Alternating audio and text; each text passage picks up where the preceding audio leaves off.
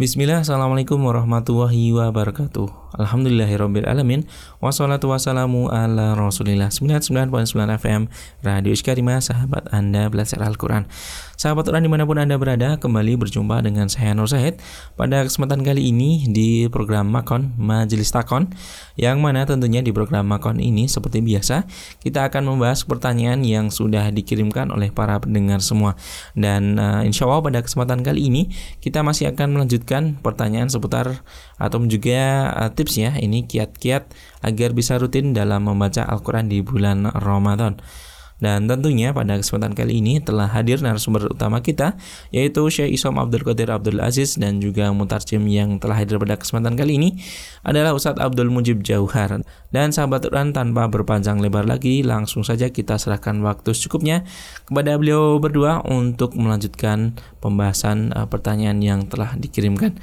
Tafadhal Ustaz. Bismillahirrahmanirrahim. Assalamualaikum warahmatullahi wabarakatuh. الحمد لله الحمد لله الذي جعل في شهر رمضان الخصائص يضاعف فيه أجر المحسنين ويقبل فيه توبة التائبين ويستجب فيه دعاء السائلين ويغفر فيه ذنوب المستغفرين. أشهد أن لا إله إلا الله وحده لا شريك له واشهد ان محمدا عبده ورسوله اللهم صل وسلم وبارك على حبيبك ورسولك سيدنا ومولانا محمد وعلى اله وصحبه اجمعين اما بعد Para pendengar Radio Karimah sekalian yang berbahagia, sahabat Al-Quran dimanapun Anda berada, Alhamdulillah kembali berjumpa bersama kami dalam majelis taqwan bersama dengan Syekh Abdul Qadir Abdul Aziz sebagai narasumber dan saya Abdul Mujib Johar sebagai penerjemah. Sangat bahagia sekali ya, kembali bersama dengan Anda dalam majelis yang mulia ini. Mudah-mudahan antum semuanya senantiasa berada dalam lindungan Allah Subhanahu wa taala dan senantiasa diberikan kekuatan untuk menjalankan ibadah puasa ini. Masih melanjutkan pada pertanyaan dari yang sebelumnya yaitu tentang bagaimanakah caranya supaya bisa merutinkan diri dalam membaca Al-Quran khususnya di bulan Ramadan ini.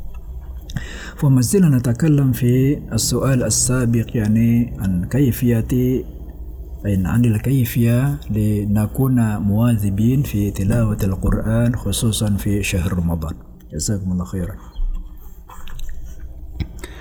السلام عليكم ورحمة الله وبركاته بسم الله الرحمن الرحيم الحمد لله رب العالمين والصلاة والسلام على أشرف الخلق وأطهرهم وأزكاهم محمد بن عبد الله صلى الله عليه وسلم الرحمة المهداة والنعمة المسداة والسراج المنير البشير النذير اللهم أحينا على سنته وأمتنا على ملته وارزقنا شفاعته وارفقنا صحبته في الفردوس الأعلى ومتعنا بلذة النظر إلى وجهك الكريم اللهم أمين يا رب العالمين آمين. اللهم سلمني وسلم مني اللهم سلمني وسلم مني اللهم سلمني وسلم مني. أما بعد وكنا بالأمس قد تكلمنا في الصفة الثانية أو تعامل الناس مع القرآن أو أصناف الناس في التعامل مع القرآن ووصلنا إلى الصفة الثانية وهو الذي يقرأ القرآن ولا يفهم معانيه ولا يتدبره لكنه يتعاهد القرآن بالقراءة وهي قراءة بدون فهم. وبدون تدبر. وهذا حقيقة أمره كما قلنا أن أمره خطير جدا لأنه قد يقرأ القرآن ولا يفهم معانيه أو يبدل حرفا أو بعض الناس من أمثلة مثل هؤلاء الناس الذين يبدلون كلمة مكان كلمة أو يحذفون كلمة. ويظن أن هذا الأمر أمر قليل. من أمثلة ذلك أيضا كما قلنا الذي يبدل تشكيلة أو يلحن لحنا جليا في القرآن بدون أن يعرف ما معنى الخطأ الذي وقع فيه. وضربنا مثالا بالأمس بقول الله سبحانه وتعالى بسم الله الرحمن الرحيم وقلنا أن الباء عند علماء اللغة تفيد الاستعانة. وبعد ذلك إذا شدد السين فإن الباء تنقلب فتصبح باء للدعاء فيدعو بها لكن هنا دعاء بالهلاك على الله سبحانه وتعالى. ثم ينطق في قوله الرحمن فيبدل الحاء هاء فيقول الرحمن. فإذا بدلها بالهاء فأصبح الله عز وجل قطرة من قطرات المطر الضعيفة التي إذا نزلت على الأرض خلاص انتهت. هذه القطرة ضعيفة جدا وبالتالي إذا كان إلهك ضعيف فكيف تعبد هذا الإله الضعيف؟ ولذلك لخطورة هذا الأمر لابد أن ننوه عليه. وقلنا أن الإمام الشافعي نوه على هذا الأمر فقال أن هذا من اللحن الجلي الذي إذا أخطأ فيه الإنسان فقال لو أخطأ في حرف يغير المعنى أخطأ في حرف يبدل المعنى أو يغير المعنى وجب رد الإمام في ذلك الحرف. يجب رد الإمام في ذلك الحرف لأن ذلك يكون لحنا جليا في القرآن الكريم. واللحن الجلي واجب الرد فيه. كذلك فإن تركه قد يؤدي يعني ترك هذا الأمر قد يؤدي بالإنسان أن يقول كلمة يكفر فيها بالله سبحانه وتعالى بدون أن يشعر ولا بد من توضيح مثل هذه الأمور للقارئ من المستمع. Kita semak kemarin sampai pada pembahasan poin yang kedua yaitu orang-orang yang membaca Al-Qur'an tetapi dia tidak faham artinya. Ya, tapi orang ini senantiasa rutin membaca Al-Qur'an ya.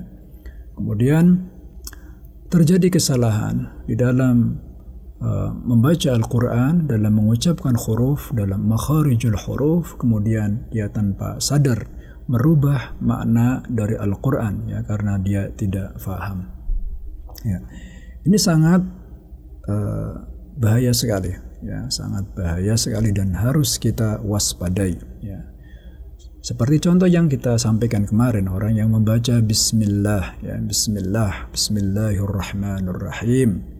Dia baca bismillah dengan uh, bismillah Bismillah ya. Kalau bismillah ba-nya ini kan adalah ba isti'anah ya. Ba-nya adalah ba isti'anah. Ba isti'anah itu adalah huruf ba yang menunjukkan arti meminta pertolongan dengan menyebutkan la ism Allah Subhanahu wa taala untuk mengerjakan satu amalan agar mendapatkan berkah dan pertolongan. Tetapi ketika musyaddadah, ketika ditasdidkan bism bismillahi ya, ketika ditasdidkan bismillahi, maka ini berubah menjadi doa, doa apa? Doa uh, keburukan ya, doa keburukan bagi Allah Subhanahu wa taala.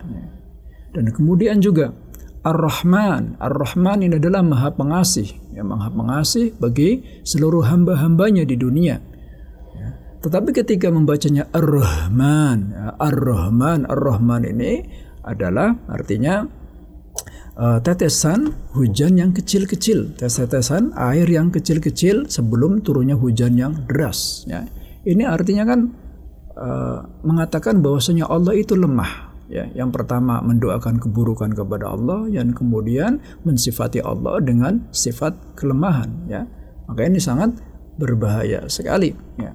Maka Imam Syafi'i mengatakan ya ketika imam ya mengalami kesalahan dengan lahan al-jali. Lahan al-jali itu adalah kesalahan yang sangat jelas sekali, kesalahan yang bisa merubah makna. Ini harus segera diperbaiki oleh makmumnya ya. Karena jika tidak diperbaiki, maka ini bisa terjatuh ke dalam kekufuran tanpa dia sadari.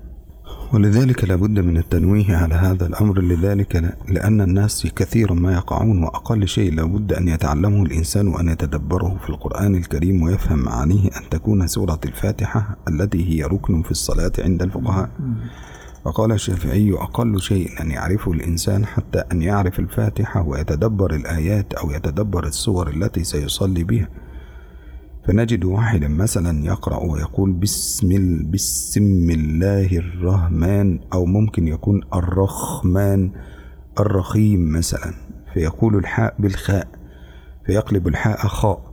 فإذا قلب الحاء خاء هنا يكون أمرا أصعب وأشد. فإذا كانت الرحمن بالهاء فإن ذلك معناه نقطة المطر الضعيفة يعني هو يصف الله عز وجل بالضعف. طيب الأمر الثاني فإنه يصف الله سبحانه وتعالى بالرخامة. والرخامة يعني يصف الله سبحانه وتعالى بالرخامة. والرخامة في لغة العرب هي إنسان ثقيل يعني هي صفة في الإنسان تجعله منبوذا في وسط الناس. يعني صفة تجعل الإنسان منبوذا في وسط الناس. يبقى إذا أنت تصف الله عز وجل بصفات النقص. والنقص على الله سبحانه وتعالى. يبقى إذا في هذه حينما تصف الله عز وجل بصفة الرخامة فأنت تصفه بصفة النقص. وصفات النقص على الله سبحانه وتعالى محالة. يعني النقص على الله عز وجل محال. لا يجوز أو لا يمكن أن يكون الله عز وجل ناقص. لماذا؟ لأن كل ناقص متغير.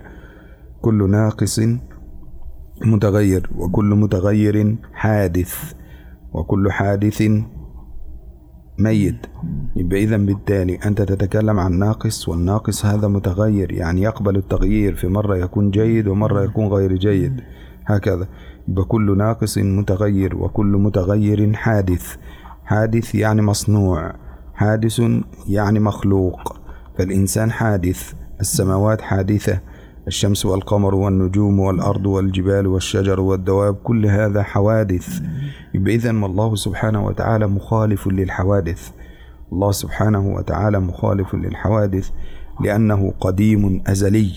سبحانه وتعالى كان قبل كل شيء ولم يكن شيئا قبله. إذا حينما ننظر إلى هذا الكلام الذي معنا سنجد أنه بقوله الرخيم قلبها من صفة الرحمة التي هي صفة من صفات الكمال لله سبحانه وتعالى. صفة الرحمة وهي صفة من صفات الكمال لله سبحانه وتعالى. قلب هذه الصفة فجعلها صفة آه صفة نقص. الأمر الثاني قلب صفة الرحمة التي تميز الله سبحانه وتعالى عن جميع مخلوقاته إلى صفة تجعله منبوذا عند جميع مخلوقاته. إذن هذه الصفة صفة ضعف لله سبحانه وتعالى. يبقى بعد أن كان الله سبحانه وتعالى كاملا فقد جعله ناقصا. بعد أن كان الله عز وجل قادرا فقد جعله ضعيفا. بعد أن كان الله عز وجل قديم قد جعله حادث. يبقى إذا بالتالي قد فعل شيئا يغير في ذات الله سبحانه وتعالى. واتهام الله سبحانه وتعالى بمثل هذه الأمور يعد كفرا. ولذلك على الإنسان أن يتحرى فهم هذه الأشياء قبل أن يقرأها وخاصة هذه الأشياء أخطاء شائعة في قراءة الأعجميين لكتاب الله سبحانه وتعالى. Ya tadi kita sudah menyebutkan contoh ya yang menjadikan kita harus waspada ya harus senantiasa waspada agar tidak sembarangan membaca makharij dalam uh, Al-Qur'an, makharijul huruf dalam Al-Qur'an ya. Seperti contohnya tadi bismillahi dibaca dengan bismillahi. Ar-Rahman kemudian dibaca dengan Ar-Rahman ya. Ya, tadi kita sudah sampaikan contoh bahayanya. Kemudian di antara contoh yang lain adalah uh, orang yang baca Ar-Rahim, kemudian dia membaca apa? Ar-Rahim ya, baca Ar-Rahim. Jadi haknya itu diubah menjadi kho. Ar-Rahim menjadi Ar-Rahim ya. Berarti ini sudah mensifati Allah dengan sifat apa? Sifat rohomah ya. Sifat rohomah. Sifat rohomah itu apa? Sifat yang sifat yang lemah. Sifat rohomah adalah sifat kurang.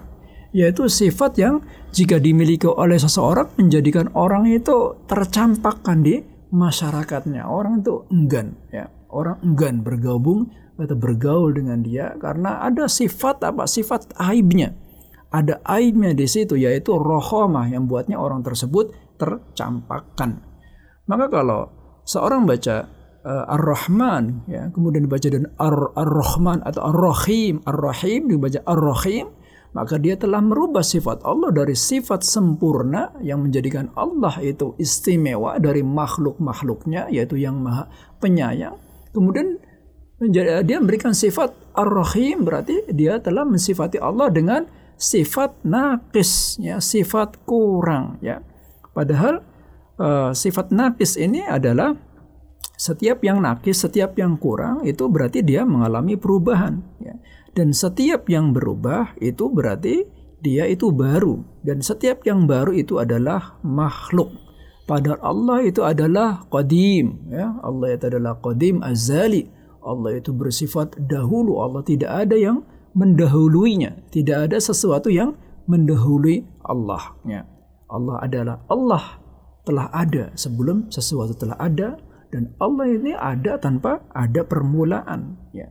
Maka oleh karena itu kita perlu sekali memahami ya kalimat-kalimat ini sebelum kita mengucapkannya. فلو نظرنا في سورة الفاتحة وهو يقرأ في الفاتحة ثم يقول الحمد لله رب العالمين أو الحمد لله رب العالمين سواء كانت بالحاء بالهاء أو بالخاء أو بالكاف. فمثلا نجده في حرف الكاف فيقول الكمد لله رب العالمين كمد أو الهمد أو الخمد والحقيقة أن الثلاث معاني لهم معاني مختلفة وكل معنى أيضا يؤدي إلى الله عز وجل يؤدي بالضعف لله سبحانه وتعالى أو وصف الله عز وجل بالضعف. مثال ذلك أنه يقول الكمد لله رب العالمين. فحينما يقول الكمد فالكمد معناه الحزن الشديد. الكمد معناه الحزن الشديد. كذلك الكمد قد يكون بمعنى الدواء. يعني الكمد قد يكون بمعنى الدواء فقد جاء في حديث النبي صلى الله عليه وسلم عن عائشة رضي الله عنها قالت لما جرح لما جرح سعد بن ربيع وفي رواية لما جرح عبد الله بن عمر عبد عبد الرحمن بن عوف أمر رسول الله صلى الله عليه وسلم أن نصنع له الكماد. والكماد هذا هو نوع من أنواع القماش يأتي به الإنسان فيضعه في الماء الساخن جدا أو في فوق النار هكذا حتى يصبح ساخنا جدا جدا لدرجة حرارة مرتفعة جدا ثم بعد ذلك يضعه على الجرح إذا كان الجرح ينزف دما فهو يقوم مقام الكي هكذا. يبقى هو نوع من أنواع الدواء كان يستخدمه النبي صلى الله عليه وسلم آه لهذا. ولو اعتبرنا أن الكماد هذا نوع من أنواع الدواء أو اعتبرناه نوع من أو هو الحزن. يبقى إذا فإن الله عز وجل حزين. يبقى إذا يدعو على الله عز وجل فحينما يقول الحمد لله أو الكمد لله يعني معناها الحزن لله. الحزن لله. تخيل هكذا. هو يدعو على الله عز وجل ينقلب هذا بعد أن كان شكرا لله سبحانه وتعالى. فيكون دعاء على الله سبحانه وتعالى. مثال ذلك يا أستاذ عبد المجيب أن أقابلك في الصباح فأقول لك الشكر لك يا أستاذ. الشكر لك يا أستاذ يعني معناها أنا أشكرك جزاك الله خيرا كثيرا. على سبيل المثال لو أنا قابلتك ولا إن شاء الله يعني حاشا أن يحدث مثل هذا الكلام لكن قابلتك في الصباح فقلت لك الموت والهلاك لك. إذا أنا أدعو عليك بالموت والهلاك الموت والهلاك. ولذلك كان هذا من عادات اليهود حينما يلقون النبي صلى الله عليه وسلم فيقولون السام عليكم. السام عليكم أي الموت والهلاك لك يا محمد. كما جاء في حديث النبي صلى الله عليه وسلم أنه كان يجلس مع عائشة رضي الله عنها ثم مر اليهود فقالوا السام عليكم. فقالت عائشة وعليكم السام وعليكم الثم فقال لها يا عائشة أرفقي وقولي وعليكم. أرفقي وقولي وعليكم. فقالت يا رسول الله أما سمعت أنهم يقولون السام عليكم؟ فقال النبي صلى الله عليه وسلم وأنا قلت وعليكم.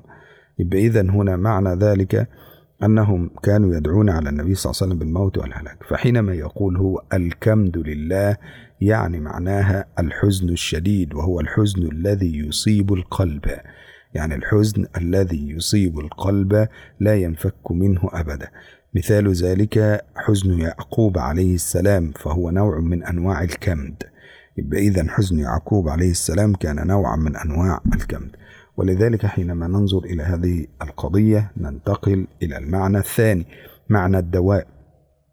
ومعنى الدواء معناها أن الله عز وجل قد يصاب بحادث يعني معنى ذلك قد يصاب الله عز وجل بجرح قد يجرح الله عز وجل قد يصاب بهذا.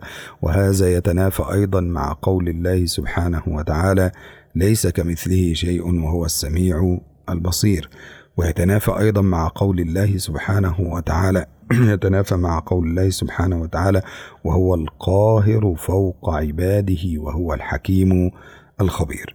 إذا نظرنا في هذه الآيات أو نظرنا في هذه الأشياء سنجد أن كلمة الكمد لله تتنافى مع هذه الآيات التي تدل على قدرة الله سبحانه وتعالى وهذا نوع أيضا من أنواع الضعف والنقص الذي يضعه الإنسان عند الله عز وجل. قد يؤدي به إلى الكفر وهو لا يدري ya, dan ini uh, terjadi ya terjadi bagi orang yang membaca Al-Quran dengan makhraj yang tidak benar dia membaca alhamdu ya alhamdulillah tapi dia bacanya al-kamdu alhamdulillah atau alhamdulillah atau alhamdulillah ya jadi ha huruf ha diganti dengan huruf kap kelihatannya bagi orang yang tidak faham artinya itu sederhana tidak ada begitu masalah ya cuma sekedar perbedaan kecil antara kaf dengan ha tapi bagi orang yang memahami artinya ini sangat fatal sekali, ya. Karena al-kamdu itu adalah artinya apa? Al-huznu syadid. Itu artinya kesedihan. Kesedihan yang sangat mendalam sekali. Kesedihan yang sangat membekas di hati ya, sehingga tidak akan hilang selamanya. Kemudian makna yang kedua dia adalah dawa ya. Makna yang kedua adalah dawa obat ya. Sebagaimana diriwayatkan dari uh, hadis ya, bahwasanya uh, Abdurrahman bin Auf itu mengalami luka-luka ya. Mengalami luka-luka yang sangat parah. Kemudian Rasulullah Shallallahu Alaihi Wasallam ya uh, mengatakan atu ilahi al kimad ya. Berikan dia kimad ya kimad itu apa kimad itu semacam kain ya kain ini dikompres dengan air yang sangat panas kemudian uh, ditempelkan ke bagian yang luka-luka. Jadi itu semacam uh, ya semacam kompres ya, kompres dengan air panas ya. Dengan itu akan membunuh kuman-kuman dan akan menghentikan uh, peredaran apa keluarnya darah ya. Demikian. Jadi kalau yang mana yang pertama? Ya, makna yang pertama yaitu al-kamdu. Makna yang pertama dari al-kamdu al-huznu syadid, ya, kesedihan yang sangat. Berarti ketika dia membaca alhamdulillah, ya, dia telah mendoakan kepada Allah al-huznu syadid, mendoakan kepada Allah bahwasanya Allah mengalami kesedihan yang kesedihan yang sangat. Ya, tentu ini adalah adalah adalah sifat yang uh, sangat tidak ini sekali ya, tidak mungkin sang sifat yang tidak mungkin disifati oleh Allah Subhanahu wa taala ya. Demikian juga ad-dawa ya. Tidak mungkin karena Allah itu laisa kamitslihi syai'un wa huwas samiul basir. Jadi mensifati Allah dengan sifat ini al-kamdu ini bertentangan. Bertentangan dengan apa? Dengan ayat-ayat yang menunjukkan akan kesempurnaan Allah Subhanahu wa taala. Laisa kamitslihi syai'un wa huwas samiul basir wa huwal azizul hakim. Ya. maka harus hati-hati ya di dalam mengucapkan makharijul huruf ya. kelihatannya sederhana perbedaan sedikit tetapi maknanya akan sangat uh, berbeda sekali ya. Bahkan bisa uh, fatal bahkan bisa membuat seorang itu kufur ya. Sebagaimana dilakukan oleh orang-orang Yahudi. Orang-orang Yahudi itu sering apa? Sering merubah kata-kata merubah kata-kata uh, yang Uh, sudah baku di dalam Islam. Seperti assalamualaikum assalamualaikum warahmatullahi wabarakatuh. Ya. baru satu hari orang Yahudi berjumpa dengan Rasulullah Sallallahu Alaihi Wasallam. Kemudian orang Yahudi tersebut bukan mengatakan assalamualaikum tapi assamu alaika. Assamu alaika ya Muhammad. Ya. racun kematian al halak ya. kematian bagimu ya Muhammad. Semoga engkau uh, mati semoga engkau celaka. Ya. Falayazu billah.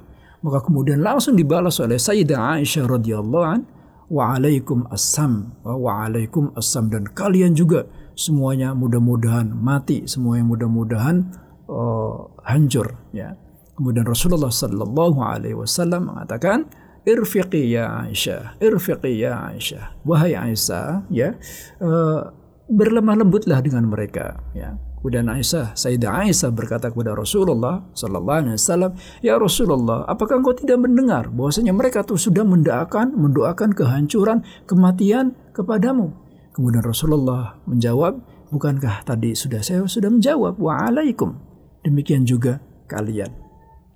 Jadi uh, harus hati-hati di dalam mengucapkan kalimat-kalimat ini ya jangan sampai ini justru uh, berakibat uh, tidak baik ya seperti saya bertemu dengan anda misalkan saya bertemu dengan antum ya. Saya seharusnya mengucapkan ashkuruka ya ashkuruka ya akhi ya. Saya berterima kasih kepadamu wahai saudaraku. Tapi kemudian saya mengucapkannya asammu al-halak al-mautu alaikum. Kamu semoga kalian mati, semoga kalian celaka. Nah, maka uh, ini harus uh, kita hindari ya. Jangan sampai kita salah di dalam mengucapkan kalimat ya yang tidak sesuai dengan makharijul hurufnya sehingga merubah makna yang sangat jauh sekali. إذن كما قال الإمام الشافعي على الإنسان أن يتدبر الآيات التي سيصلي بها ويفهمها فهما جيدا حتى لا يقع في الخطأ وإذا كنت مأموما وراء إمام يقرأ بهذه الآيات فإنك الحقيقة يعني لأن هذا لحن جلي يؤدي إلى الخطأ الشنيع في القرآن الكريم فقال الفقهاء إذا كان خطأ لا يغير. يعني ممكن يترك آية كاملة ممكن يترك آية كاملة في المصحف ولا ترده لأنه لم يغير المعنى ولم يتأثر. فلو ترك آية خلاص لا بأس. يعني لو ترك آية وانتقل إلى الآية التي بعدها وأخذ يواصل القراءة فبالتالي ممكن أن تتركه عند الفقهاء جميعا لأن هذا لا يؤثر في المصحف أو لا يغير في شيء من المصحف. لكن إذا غير حرفا أو غير كلمة أو غير شيئا يغير المعنى كاملا فإنه في هذه الحالة وجب أن يتم رده عند الفقهاء. فقال الشافعي عليه أن يتدبر الآيات التي يقرأ بها. وقال الإمام أبو حنيفة عليه أن يعلم ويعي الآيات التي سيصلي بها يحفظها حفظا جيدا ويتقنها إتقانا جيدا. كذلك الإمام مالك عنده لا يشترط في الإمام أن يكون حافظا لكتاب الله بل يشترط فيه أن يكون حافظا لبعض الآيات التي يصلي بها. لكن من شرطه أيضا أن يفهم هذه الآيات ويتدبرها ويفهم معانيها.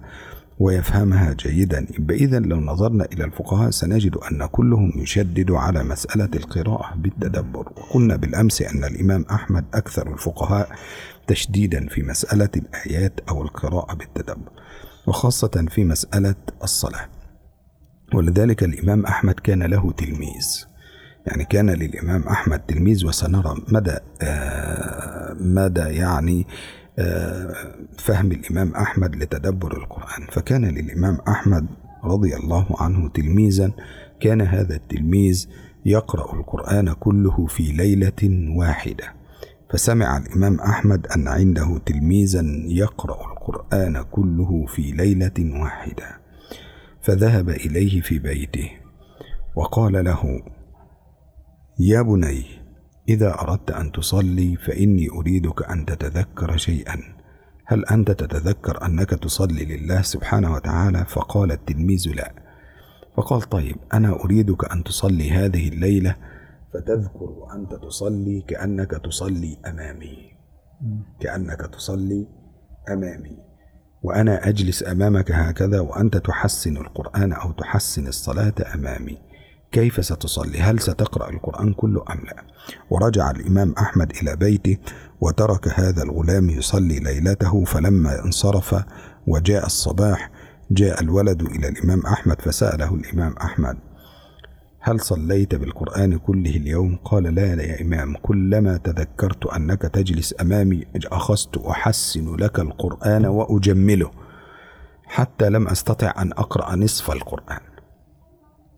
فقال له طيب أنا أريدك هذه الليلة أن تتذكر أن رسول الله صلى الله عليه وسلم يجلس أمامك فإذا جلس رسول الله صلى الله عليه وسلم أمامك فكيف ستقرأ القرآن؟ يعني الأول كان الولد يقرأ القرآن كاملا فقال له اذكر أني أجلس أمامك فإذا نظرت إلي وأنت تصلي هكذا ستحسن القرآن كيف؟ ففي اليوم الولد قرأ نصف القرآن.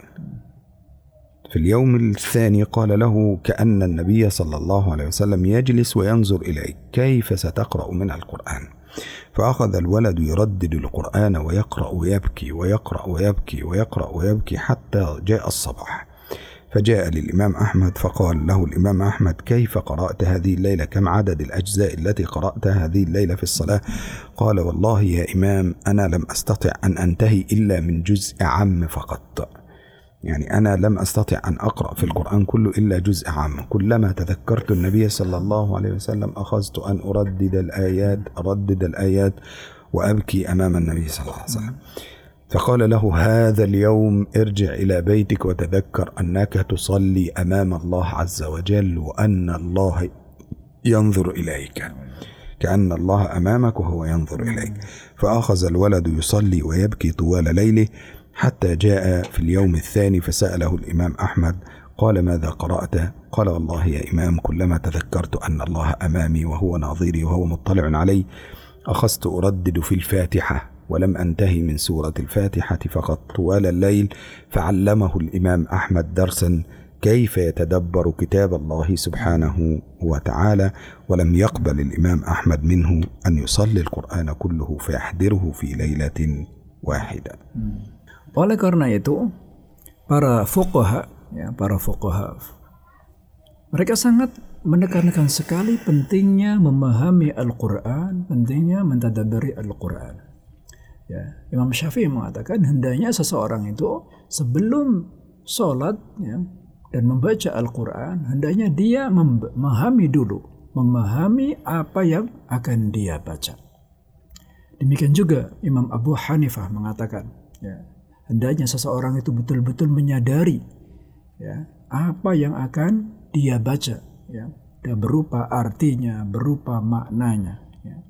Imam Malik mengatakan bahwasanya imam itu tidak dipersyaratkan oh, untuk sebagai eh, menjadi seorang hafid ya untuk menjadi imam tidak disyaratkan dia seorang hafizul Quran ya seorang yang hafal Al-Quran cukup bagi dia hafal ayat-ayat apa yang akan dia baca di dalam sholat dan kemudian memahami artinya. Sedangkan Imam Ahmad itu lebih keras lagi. Imam Ahmad dalam hal ini sangat keras sekali ya bagi orang yang menjadi imam, kemudian dia membaca Al-Quran, kemudian dia tidak memahami artinya, tidak mentadaburinya. Ya. Diceritakan bahwasanya Imam Ahmad ini mempunyai seorang santri, ya, mempunyai seorang tilmiz. Kemudian tilmiz ini santrinya Imam Ahmad ini membaca Al-Qur'an 30 juz penuh ya dalam satu malam ya. Kemudian Imam Ahmad mendatangi santrinya ini, "Wahai anakku, saya dapatkan informasi bahwasanya ya, Ananda telah membaca Al-Qur'an dalam satu malam itu 30 juz ya, penuh ya." Coba sekarang gini ya sekarang ulangi lagi ya sholat kamu di rumah ya seakan-akan kamu berada di depan saya. Ya seakan-akan kamu berada di depan saya dan saya mendengarkan serta memperhatikan apa yang kamu baca. Ya silakan sholat lagi. Kemudian Imam Muhammad pergi ya. Kemudian hari selanjutnya hari keduanya Imam Muhammad datang. Gimana? Apakah kamu masih membaca 30 juz? Tidak ya Imam. Ya. Setiap saya ingat kamu ya saya berusaha membaca ya seindah mungkin, sebaik mungkin ya. Sebaik mungkin, seindah mungkin, sesempurna mungkin dengan memperbaiki makharijul huruf dengan memahami artinya sehingga saya tidak sampai cuma setengah Al-Qur'an saja ya. Baik ya. Coba kamu sekarang sholat lagi dan bayangkan ya, bayangkan bahwasanya Rasulullah Sallallahu Alaihi Wasallam ada di sampingmu, kemudian memperhatikan apa yang kamu baca. Ya. Kemudian uh, besoknya lagi Imam Muhammad datang. Ya, bagaimana? Apakah kamu membaca sampai setengah Al-Quran? Tidak ya Imam. Ya. Setiap saya ingat Rasulullah Sallallahu Alaihi Wasallam, saya menangis. Ya. Kemudian saya tidak sampai, cuma sampai apa? Sama juz amma saja ya sampai juz amma. Ya sekarang perhatikan lagi. Ya coba kamu sholat lagi. Ya kamu sholat lagi dan kemudian ingat bahwasanya Allah mengawasimu. Ya Allah mengawasimu dan memperhatikan bacaanmu. Ya silakan sholat lagi. Ya kamu dapat seberapa? Gitu. Kemudian hari keduanya Imam Ahmad datang lagi kepada santrinya ini, bagaimana? Ya, berapa yang uh, berapa surat yang kamu baca? Ya tadi malam? Allah ya Imam Ahmad, ya, setiap saya ya, membaca Al-Quran, kemudian saya sadari bahwasanya Allah bersama saya, bahwasanya Allah mengawasi saya, bahwasanya Allah mendengarkan apa yang saya baca. Saya terus mengulang-ulang, ya, saya terus mengulang-ulang Al-Fatihah dan tidak lebih daripada itu. Ya. Demikianlah, ya, demikianlah Imam Ahmad menekankan akan pentingnya memahami Al-Quran, pentingnya akan tadabur Al-Quran. Jadi tidak asal baca saja. Ya.